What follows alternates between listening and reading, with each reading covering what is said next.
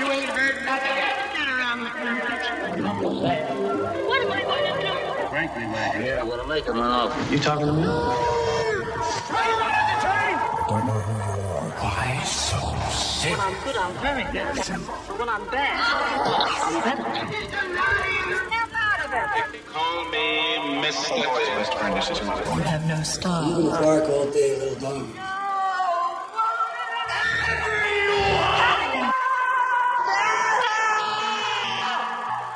Fasten your seatbelts. It's going to be a bumpy night.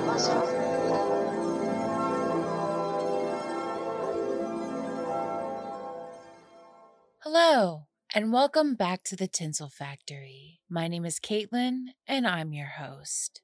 Hope everybody's doing well. I got my second COVID vaccine this week, so most of this week has been spent popping Tylenol from bed while I've watched true crime documentaries.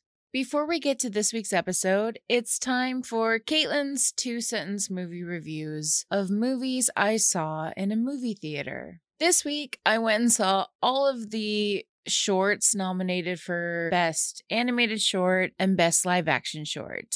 The animated ones, I'm just gonna go out there and say it, and I don't want to. They're all shit this year. Ugh. They're disappointingly bad, and that's the time I'm giving to that. They're bad. That's it. The live action short films, complete opposite. Absolutely fantastic.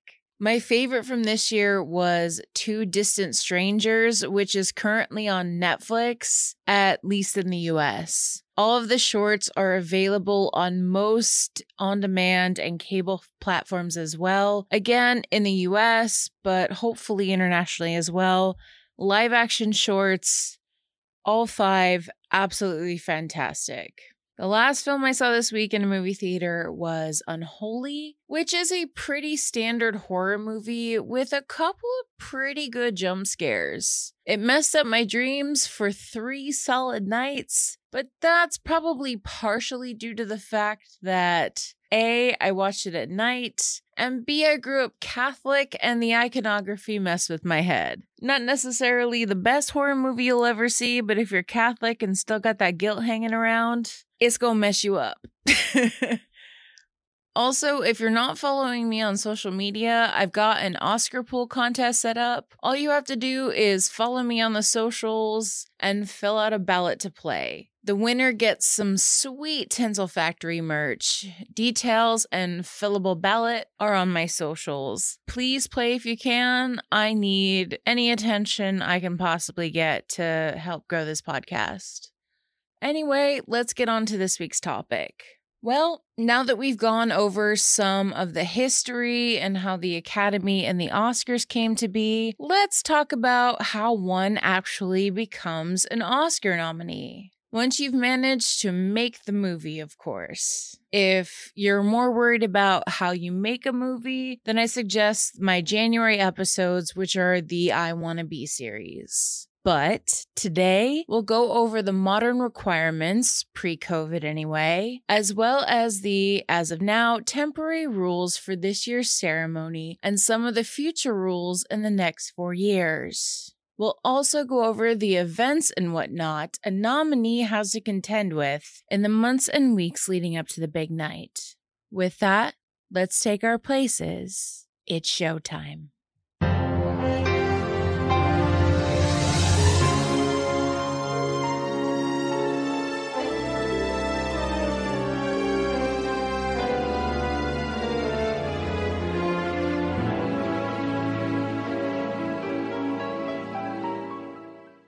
You did it! After years of busting your butt and likely selling off more than a portion of your soul, you've either finished or have been a part of a film that has been shot, edited, and is due to be released. If you're the writer, director, or producer of the film, this has likely been a process years and potentially decades in the making.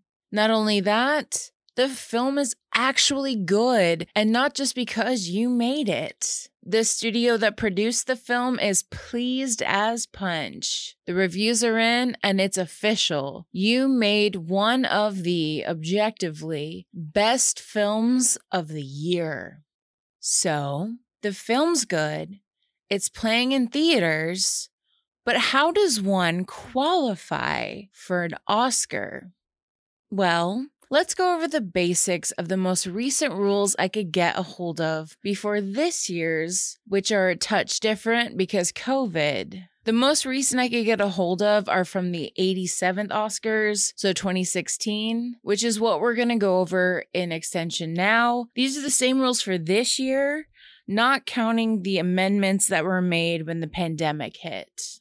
First off, any film made anywhere in the world is eligible for the Oscars so long as they meet these following requirements. For a feature film, the film must be at least feature length. The Academy defines that as a film over 40 minutes, not counting the credits. The film must be publicly exhibited with certain technical requirements, which I will not torture you with here. I barely understand them myself and not the most interesting thing to listen to. Link is in the show notes for you techies. It basically boils down to don't shoot it on a Nokia phone or record the dialogue on a talk secret. The film must be publicly exhibited before it ends up online, and it must play at a Los Angeles County theater for at least seven consecutive days. The film must be advertised and be released during the Oscar qualifying period. In most cases, except the first five ceremonies and this year, that means the calendar year. The rules for this year's ceremony had to be altered since the movie theaters in Los Angeles were shuttered from March 16th, 2020 to March 15th, 2021. And for those of you that know me personally, yes, I knew that off the top of my head.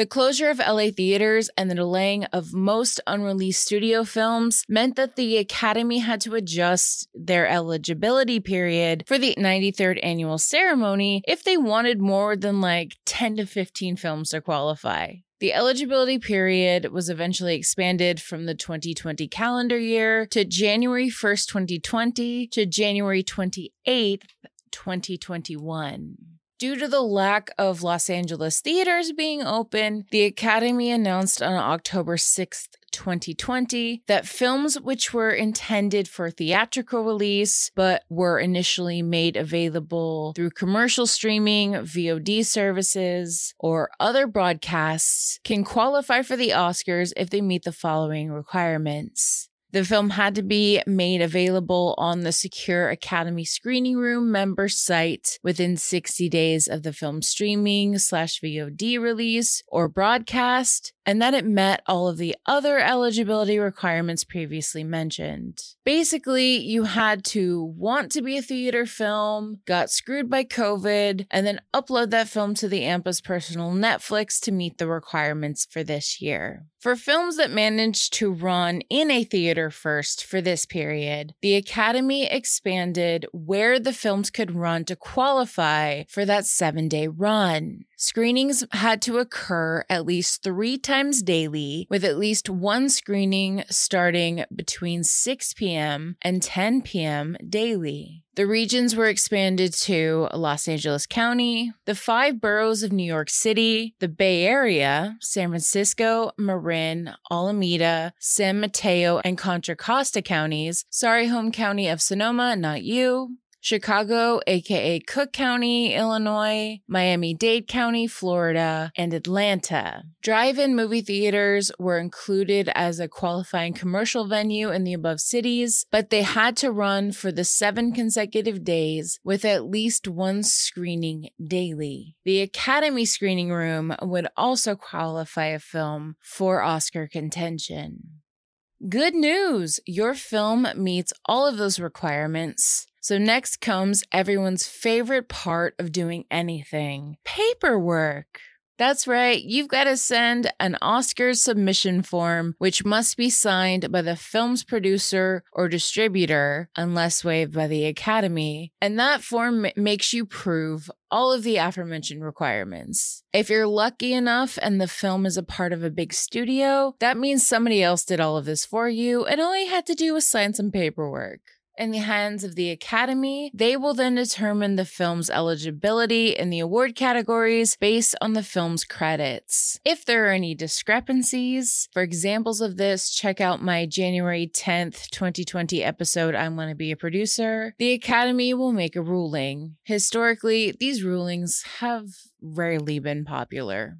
If your film doesn't do so well and you jumped the gun and already sent in your Academy paperwork, you can also withdraw a film from consideration, like Universal Studios did with Cats, the film that I am still convinced broke the world. So now the Academy has access to your film, you've filled out all your paperwork, and all the other films that qualify have done the same. This year, that equated to 366 films. So, what happens next?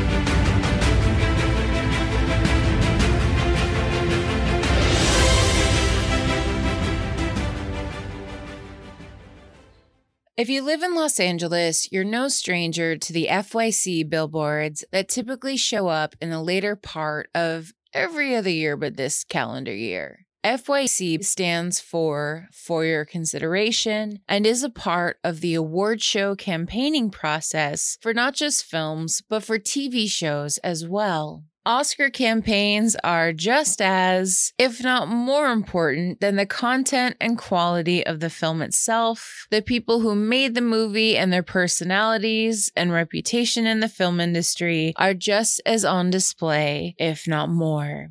While generally speaking, getting a nomination is treated by industry people, at least on the surface, as a casual, no big deal honor, it's merely a pleasure just to be nominated and able to make a film and other lies they have to say in order to not seem gauche. In reality, an award show campaign, especially an Oscars campaign, is anything but casual.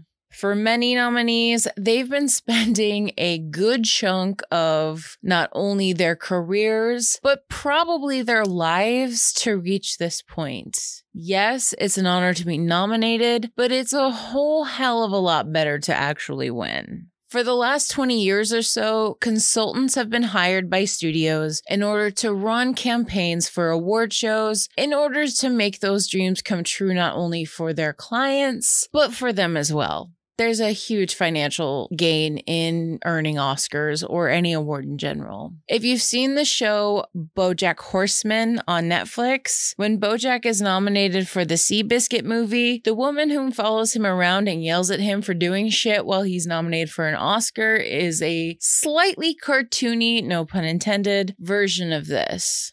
Consultants help with everything surrounding award season and work with the nominees throughout. Studios will not run a campaign for every Oscar qualifying film. For example, Focus Features isn't putting the same effort into Half Brothers as they're going to put in their other release this year, Promising Young Woman. Oscar campaigns are typically pretty expensive, with the big studios spending upwards of $15 million to lobby the Academy voters these days. So you only really want to foot that cash for something that actually stands a chance to win an award. This money goes toward the consultant, of course, as well as targeting Oscar voters with ads, either the billboards or in the trade papers, mailers, screeners, special screenings typically with the director and a few of the leads appearing after the credits roll to do Q&As. These marketing things aren't solely for Academy members, but also to members of the press whom will report on such things, which will cause what is typically referred to as Oscar buzz.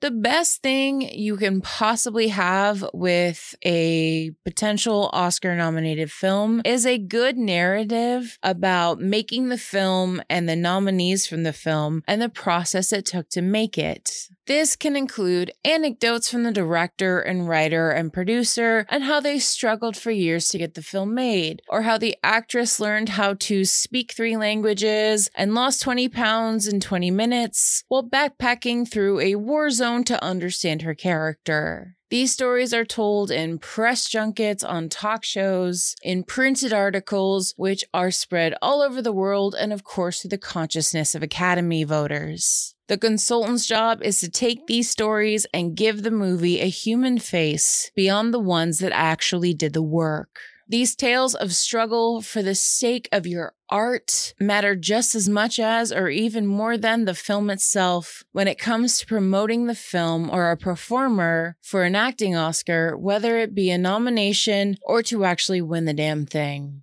It also boils down to this if the majority of Oscar voters don't like you on a personal level, or even worse, don't care about you, you could make the best movie in the world, but no one is going to vote for you because no one wants to see someone they dislike or don't care about do well. That's just humanity for you. Sorry, folks, you'll be taking part in some kind of popularity contest until the day you die, and that rings especially true in Tinseltown. Even when you die, if someone more famous than you dies on the same day, guess who they're going to talk about? Don't forget, Farrah Fawcett passed away the same day as Michael Jackson. Anyway, what gets nominated also sometimes depends on the year and can speak to what the values are as a society at the time. If a film enters into a modern cultural debate, for example, with this year, Judas and the Black Messiah and the trial of the Chicago Seven, which, while both period pieces, which speak a lot about the American justice system and police brutality, a major topic that was brought to the forefront of social consciousness this last year with the the Black Lives Matter protests and other related issues. For example, in another year, one or possibly neither of these films would be nominated if something was more dominant in the news cycles and another film represented those more. So, once you've built some buzz around your film, you have to actually get out and meet the voters, especially the ones who aren't your personal friends. It's estimated currently that there are about 10,000 members in the Academy, and you're going to need to get on as many of their radars as possible. Nominees need to appeal to everyone with a tireless ability to answer questions, shake hands, metaphorically kiss babies, and make people like them. Yes, it's a political campaign for pretty people without getting a job at the end of it. Those who do this well will do better on the campaign trail with all the other award shows as well, not just the Oscars. There are rules once films are nominated that have been set up by the Academy. For example, no one is allowed to campaign for a nominated film they're not a part of. Sorry, folks, your good buddy Tom Hanks can't tell other people how good your film is at an event for the film he's not in. That's a big no no. Also, negative campaigning against another film is highly frowned upon, but technically not against the rules. Why even mention this? Well, blame Harvey Weinstein. In fact, when in doubt, blame Harvey Weinstein. In 1999, Weinstein ran what was called a bully campaign against the Steven Spielberg directed film Saving Private Ryan, which famously lost to the Weinstein produced film Shakespeare in Love, which to this day typically appears on top 10 Oscar lists on films that should not have won the Best Picture Oscar. That film is also the reason why the number of producers allowed to win an Oscar on a film was capped. Weinstein won the Oscar by implementing a whisper campaign in which he claimed that Saving Private Ryan, quote, peaked in the first 20 minutes. Similar tactics had been done before on the sly, but have become much more common ever since. You can't out and out shit on another film because that would ruin your public perception and hurt your chances of winning an Oscar. But there's nothing wrong with a little whisper, right? See, it's all high school. Officially, only items sent by Academy sanctioned mail houses to their members are allowed when campaigning for a film, and they must all be ethical in content. The Academy also requires that voting members make their choices based solely on the artistic and technical merits of the eligible films and achievements, but there's no way to really police that. The rules also state, quote, if any campaign activity is determined by the Board of Governors to work in opposition to that goal, whether or not anticipated by these regulations, the Board of Governors may take any corrective actions or assess any penalties, including disqualification, that in its discretion it deems necessary to protect the reputation and integrity of the awards process. Furthermore, any Academy member who has authorized, executed, or otherwise enabled a campaign activity that is determined by the Board of Governors to have undermined the letter of spirit of these regulations may be subject to suspension of membership or expulsion from the Academy. Expulsion from the Academy is rare, but has happened five times in total. The first was actor Carmine Caridi for leaking his screeners to his buddies, which is a huge no no. Bill Cosby, Roman Polanski, and Harvey Weinstein were expulsed for, well, you know. And cinematographer Adam Kimmel was expelled for being a sex offender. Naturally, this whole campaigning stuff is hardly the super sparkly fancy celebration of filmmaking and the art form that the modern academy wants to celebrate. And the official party line from the academy is that the best film should win the best film award, and the same should go for the rest of the categories, despite all of this campaigning. Actress Susan Sarandon has been quite vocal about reining in campaigning, especially when it comes to spending the insane amounts of money. In a 2016 Variety article, the actress was quoted saying, The money required to orchestrate this kind of grueling, months long trek to awards glory is turning the Academy Awards into a case of haves and have nots. There are festivals to fly to, dinners to host, and hands to press all over the country if an actor wants to have a chance of mounting the stage at the Dolby. People have to be available for months, and someone has to pay for that.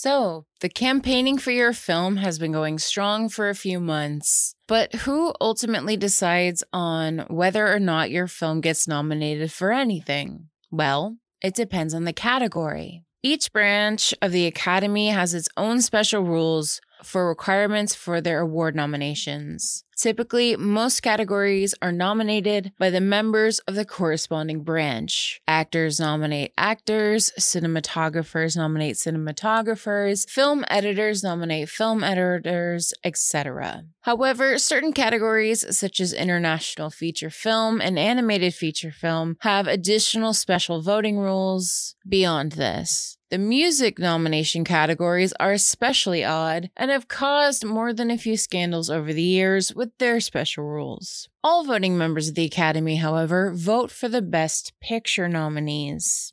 Nominations voting is conducted by all members of the Academy using both paper and online ballots, with online voting being the preferred choice for the overwhelming majority of Academy members. Voting for nominations begins in late December, and all votes are tabulated by PricewaterhouseCoopers. This year, that process began on March 10th, 2021. Nomination results are then typically announced at a live televised press conference in mid January at the Academy's Samuel Goldwyn Theater in Beverly Hills. This year, of course, that date was pushed back to March 15th, 2021. Joe Jonas and Priyanka Chopra Jonas were this year's announcers. When the award nominations are announced, then what happens? Sorry, introverts, you still need to be campaigning, but there will also be expectations to attend events, not only from the Academy, but from the studio that put the film out as well. On the AMPA side, the major event, other than the Oscars night, of course, is the nominees luncheon, which this year, of course, was canceled. Typically, this is the day that most, if not all, of the nominees gather for, you guessed it, a luncheon. Afterward, they also take a class photo, which features all of the nominees for a given year from all categories. Voting starts the same day as the nominees luncheon, which this year is April 15th. This gives the Academy members about a month to see all of the nominated films in order to make the most informed decision. Voting takes place online and concludes five days later on April 20th. The votes are then tabulated by PricewaterhouseCoopers. Oscar night will take place five days later on April 25th, 2021. More about what to expect from this year's ceremony next week. The actual night in question, you will get one ticket for you and a plus one. If you're famous, aka a household name, you can usually get more than one, but your other guests won't be sitting in as prominent a location as you and your first plus one. Likely in the Dolby, everyone that comes with you, other than your SO, will be in the mezzanine or higher cheering you on. On the red carpet, you will be split off depending on what category you're a part of. Usually, if you're an actor, director, producer, or a name in general, you will have to do the press line. If you aren't doing press, there's a more streamlined side away from them where most of the audience will go through. This has been described by several attendees as a bit of a conveyor belt or cattle drive.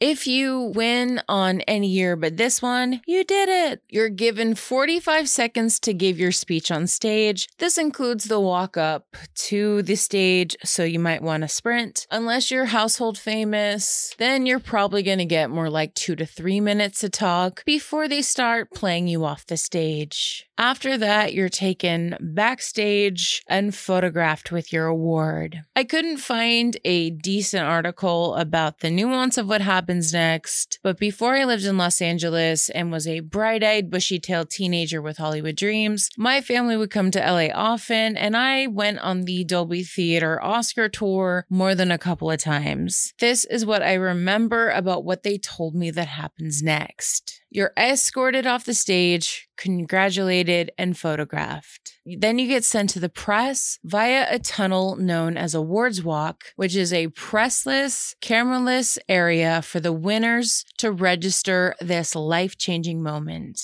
At the end of the walk is when the wolves, aka the press, will ask you all of their questions. You're then sent on your way typically back to your seat if the ceremony is still in progress, or to the green room or governor's ball, the official after party if it's about to end. After that, it's party time. The Governor's Ball, the official after party of the Oscars, for the last several years has been catered by Wolfgang Puck. After that, the city of Los Angeles is popping with parties. Most studios have their own special one, especially if they have a film nominated for Best Picture. Other notable parties outside of that are the Vanity Fair Shindig and Elton John's Oscar party. Hollywood celebrates into the early hours of the morning. And again, the famous ones, typically your actors, actresses, directors, and producers, have to get up early and do even more press if they won. Even when it's over, it's still not over.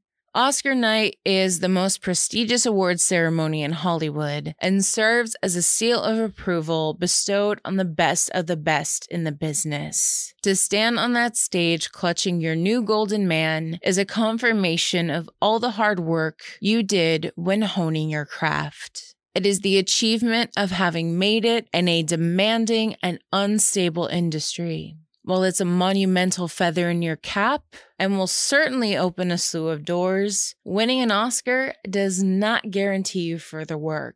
It does typically come with a pay bump, though, if you do get work, especially if you're a man. The quality of the projects is not guaranteed, of course. Let us not forget that Matthew McConaughey's first film to shoot after winning the Oscar for Dallas Buyers Club was Free State of Jones. I forgot that movie existed too. Sometimes, especially if you don't follow the unwritten rules of award season, winning can actually hurt your career. After actress and comedian Mo'Nique won Best Supporting Actress in 2010 for her role in Precious, she claimed that she was told by director Lee Daniels that she had been, quote, blackballed after her win. She had refused to do any of the aforementioned campaigning and was therefore labeled as difficult by others in the industry, even though she won the Oscar. Her refusal to go to the parties and to do all the publicity hurt her career. Quote, I didn't play the game, she said in a 2015 Hollywood Reporter article. She went on to claim in the article that her refusal to do this, and according to Lee Daniels, Mo'Nique's husband was outbidding her. He served as her agent as well, cost her roles within his films. In response to this article, Lee issued the following statement quote, Mo'Nique is a creative force to be reckoned with. Her demands through Precious were not always in line with the campaign. This soured her relationship with the Hollywood community. I consider her a friend. I have and will always think of her for parts that we can collaborate on. However, the consensus among the creative teams and powers thus far were to go another way with these roles. On the studio side of things, if a film wins an Oscar on any level, though Best Picture is certainly the goal, as they can typically expect boosted revenue not only from the box office the week after the Oscar ceremony, but typically for years to come. Academy Award winning on the box of the film in the old days or in the description of the movie on a streaming service in the new typically acts as a stamp of quality. Films make something called residuals, money made after the film has left a theater. Typically, this is made in rentals and cable deals that can, depending on the deal, keep individuals comfortable for years after they ceased working on the film if people are still thinking about it years and years after and are willing to spend money to watch it or rent it or buy it, this is obviously the best case scenario for a studio when it comes to making money.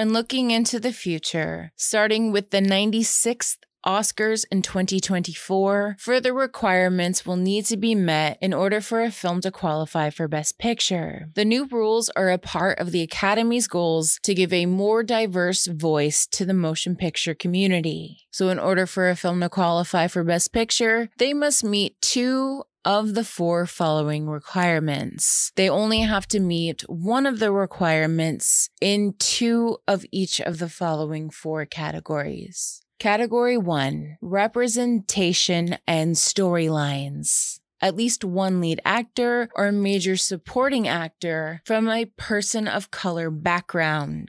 Two, at least 30% of all actors in secondary and more minor roles are from at least two of the following underrepresented groups women, racial or ethnic group, LGBTQ, people with cognitive or physical disabilities, or who are deaf or hard of hearing. When I mention underrepresented groups going forward, this is who I'm talking about. Three, the main storyline or storylines, theme, or narrative of the film is centered on an underrepresented group or groups. If your film doesn't have any of that, say it's a war epic, which aren't typically known for their diversity for the obvious reasons, then there are behind the scene options that will get you that Best Picture nomination. For example, Category 2 Creative Leadership and Department Heads. 1. At least two of the following creative leadership positions and department heads casting director, cinematographer, composer, costume designer, director, editor, hairstylist, makeup artist, producer, production designer, set decorator, sound, VFX supervisor, writer are from the aforementioned underrepresented groups. At least one of those jobs must also go to an underrepresented racial or ethnic group. Two, at least six other crew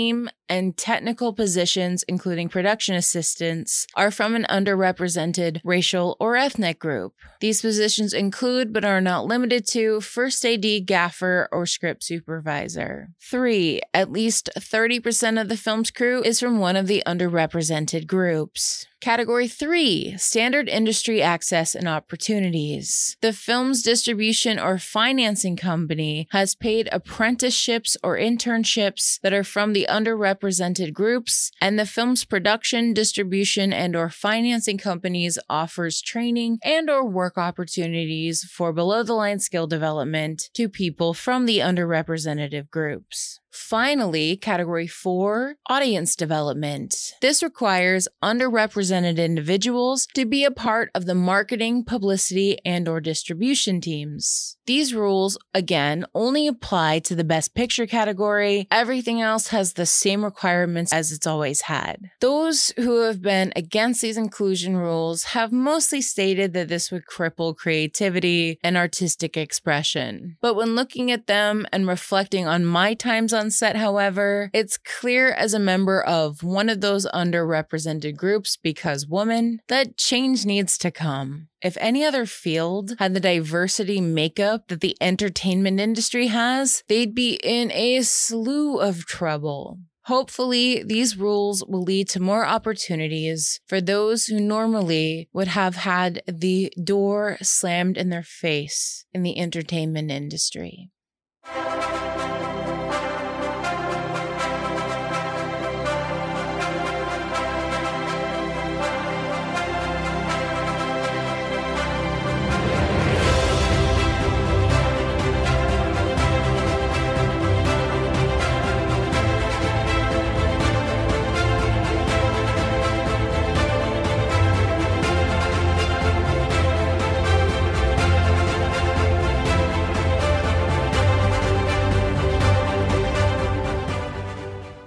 And that's going to do it for this week. If there's anything you'd like me to cover in the future, please reach out on social media where I also post photos for each episode. At Tinsel Factory Pod on Instagram, at Tinsel underscore factory on Twitter, on Facebook at The Tinsel Factory, or if you ever have any questions, you can always email me at tinselfactorypod at gmail.com. I'm relying on word of mouth to get this podcast out there. So if you could please rate, review, and subscribe so that other people can find this podcast, that would be a huge help. In order to keep making this podcast, I've also set up a support page, the link of which you can find in the show notes. I also have a Venmo tag if you want to send me a one time donation, which is at Tinsel Factory Pod. I've also got merch. Check it out at the link in the show notes. Next week, we're covering this year's Oscar ceremony and what we can expect from an outdoor pandemic extravaganza. Thanks again for listening. And until next time, that's a wrap.